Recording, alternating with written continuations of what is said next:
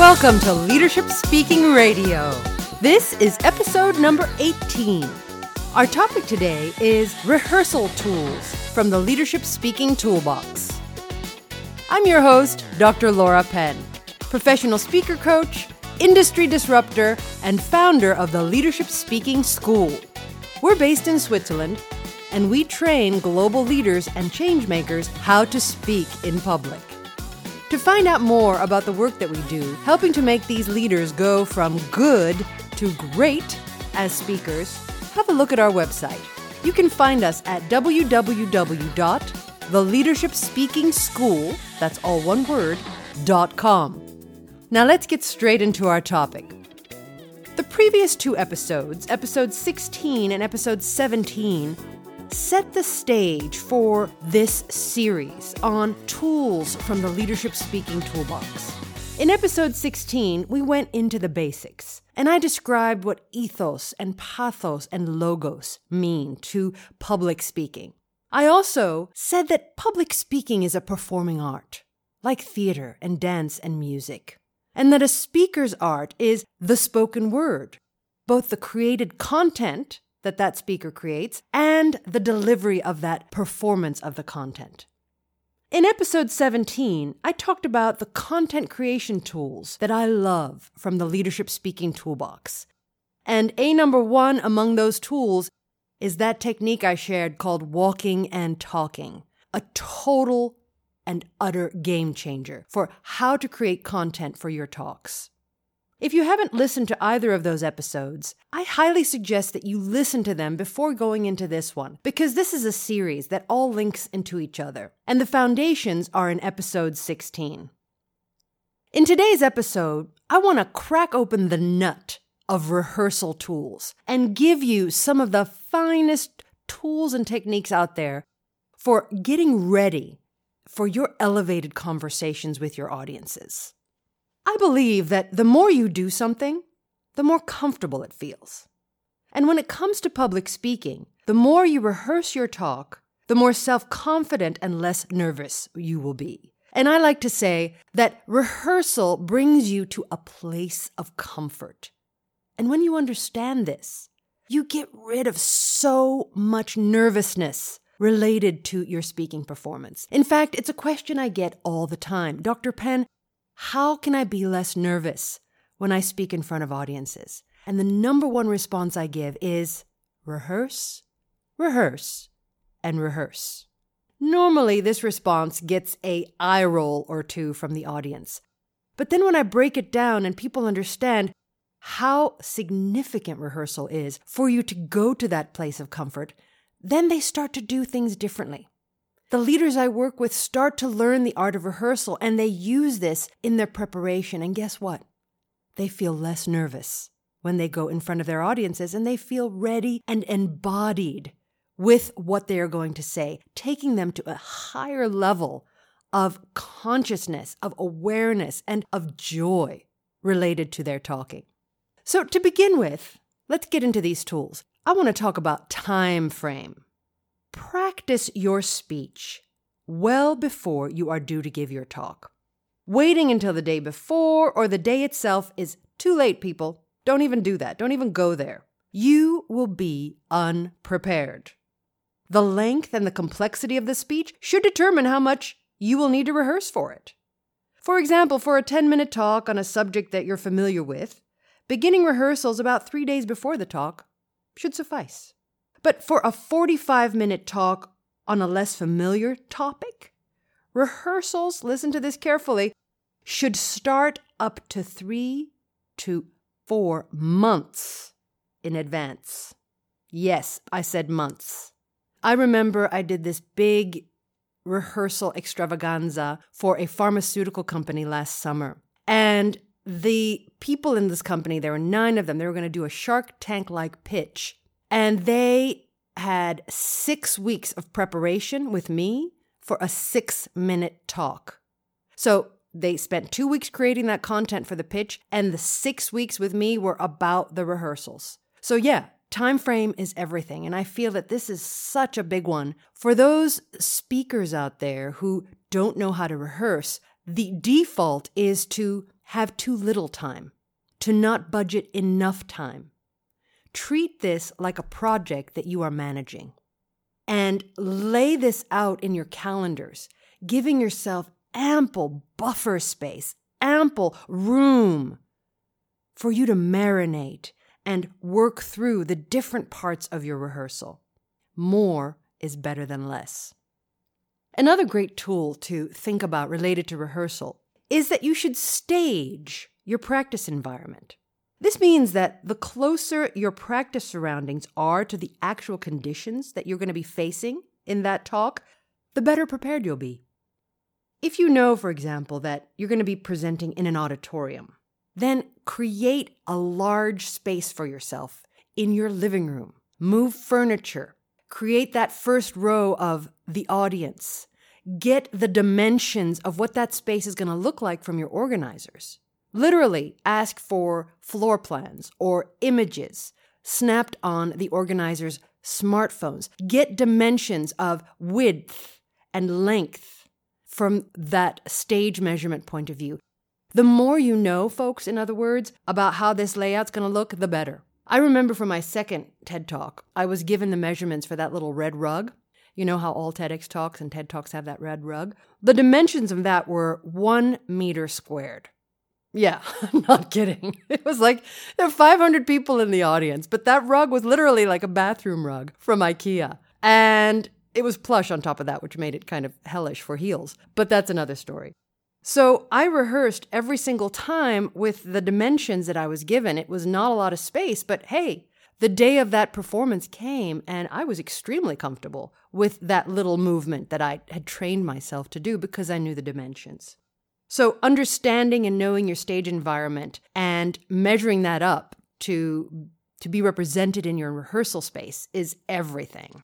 Another thing you can do is you can picture yourself at that venue. I love this. Activate your senses. Yeah. And visualize the audience sitting in front of you. See their faces looking at you, make eye contact, and interact with your viewers as if you were having a conversation with them. And you hear this from me all the time. This is about making your talk a dialogue, not a monologue. And when you get into that conversational space in your rehearsal, every single rehearsal, then that's a natural transition for you for that day of the actual talk. You're having that conversation live at this point. Imagine that you feel the heat of the spotlights on your skin. And imagine yourself coming to life in the warmth of those lights. Hear the sound of your voice amplified by the microphone. Folks, just go there. And create this sensory experience for yourself where you dip yourself into this moment of your 5 senses used in this hypothetical performance situation. And then when you get to the performance situation, you've already been there. You've already done that. And you've checked that box. So you'll be nice and cozy in front of that audience. Another tip I love to give is to always practice out loud. I see this all the time, and let me tell you, it makes me laugh. When I give my leaders some content and say, okay, go and rehearse that, and the first thing that happens is, there is silence. And I say, are you rehearsing? And they're like, yeah, I'm reading it in my head. And I say, but you're not rehearsing. You can't rehearse like that. You have to practice out loud. You see, because no amount of repetition inside your head can replace actual out loud practice. Like, it's that simple. By using your voice, articulating your words, and hearing yourself speak, you become more comfortable with the tone of your voice and the content of your speech. And another point to this is that by hearing yourself speak, you also get the opportunity to discover any hidden problems with your text, such as unintended tongue twisters, which hide in there. And when you say things out loud, you discover them because your mouth simply can't make the words and they don't come out. And that's when you change the words in your text. Practice your speech with vocal variety. Play and indulge your voice. Do warm-ups beforehand so that your voice can move more freely in your body and resonate off your bones and your muscles and your skin. But do indeed practice with vocal variety. I've got some tools now related to memorization. I find that the word memorization is kind of a bad word in my world. People don't like this idea of memorizing. Many leaders that I work with say, yeah, but I just use bullet points. And then I say, well, great, but then we can't rehearse together because what you're going to say today is going to be different from how you're going to rehearse this tomorrow. So when it comes to the high stakes talks, folks, I always ask for scripts. I want those words on a page. I want those words marinated with and thought about. I want intention with those words, reasons for those choices, and that's when you can really rehearse and switch things on. There are many ways to memorize a speech, and I invite you to choose the style that suits you best. All of us have our own learning styles. Some people like to learn by listening. Some people like to learn by writing and reading. Some people like to learn by moving their bodies. I'm one of those people. You learn with your learning style or a combination of styles. I like to say that there is a technique where you learn by rote, like an actor. So this is literally memorizing your script word for word. You need a really big buffer of time for this one. It's not the kind of thing where you have a whole A4-sized page with 11-point font, single space, and you're going to say, okay, I'm going to learn all of this today. FYI, that's not going to happen. That's not how your brain will learn. That's not how your body will learn. You need to be kind to yourself. And you need to be learning maybe one line in the morning and one line at dinner time. And you're repeating those things throughout the whole day. Yeah, that's how gentle you should be with yourself. But when you learn by rote as an actor, to help you digest the material, I like to say that you should rewrite your text. Yeah, so you don't have that A4 size piece of paper with 11-point font. You've actually got an A4 size piece of paper with like 16-point font. And big spacing. And that is a gentle way for you to see these words and to begin to learn them. Rewrite that script in the first place. Separate your paragraphs with a line, and then highlight or underline key words or phrases that help to trigger your memory. Like I said earlier, don't attempt to memorize everything in one go. It is totally unrealistic, and it's overambitious, and it won't work. Another way that you can memorize is to learn by structure, like a storyteller. I love sharing this point. You can memorize the framework of your speech. That's what storytellers do. It's kind of scaffolding. Like imagine the steel slabs that create the middle of a building that's being built, right? You can see it there in the skyline, and all of those steel bars are on the building. That is the foundation. That's the grounding. That's the base for that building. And that's how storytellers learn. There's this scaffolding. And there is content or a theme or a topic in every one of those layers of the scaffolding. And what shows up in between, that is led by the theme. But you're guided with what's on that structure. You can write an outline of the main themes of your speech in the order that they'll be presented. That's your architecture. You can jot down key examples as words or sentences underneath your main themes using bullet points. That's the meat on the bones that you're going to fill out differently every time. You memorize the structure, and then you fill in the content with your own words. Your speech, by the way, will be delivered slightly differently each time. But the framework will remain the same. And what I love to discover is that when you do this enough, when you have enough rehearsals, and even if you're making it up differently, so to speak, every time, you actually start to say the same thing after a while. And it becomes a memorized piece that way.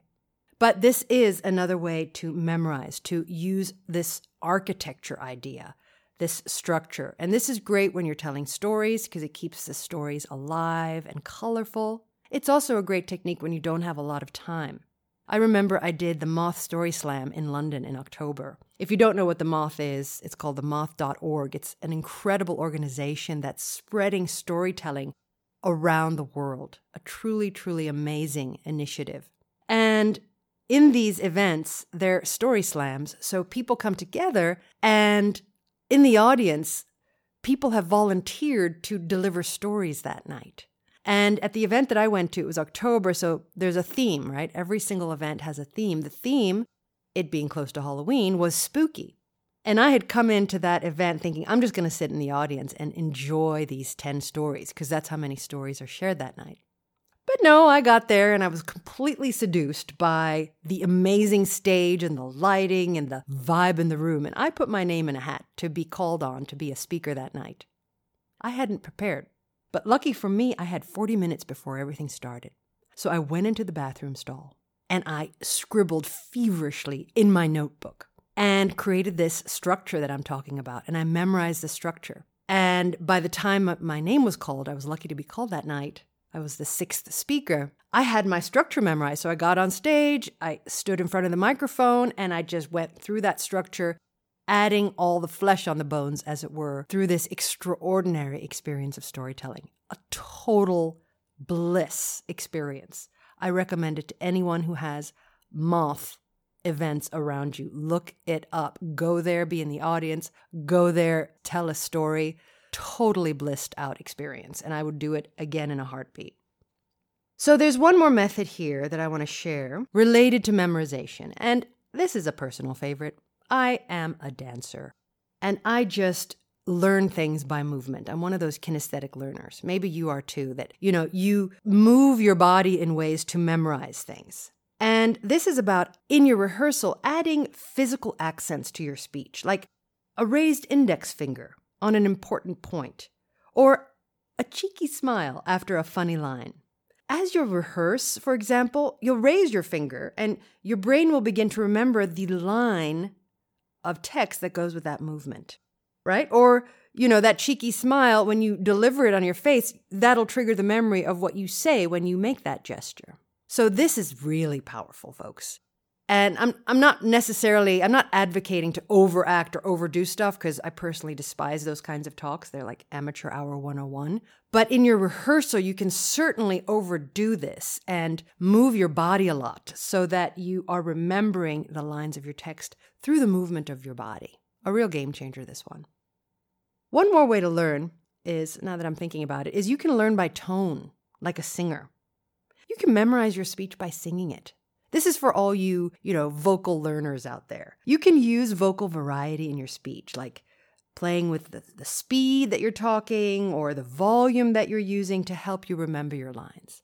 And again, this is not necessarily what the finished product would look like. You wouldn't be, I'm talking in my speech. That's not how you would show up on stage. But that is certainly a great way to remember your words in your rehearsal process.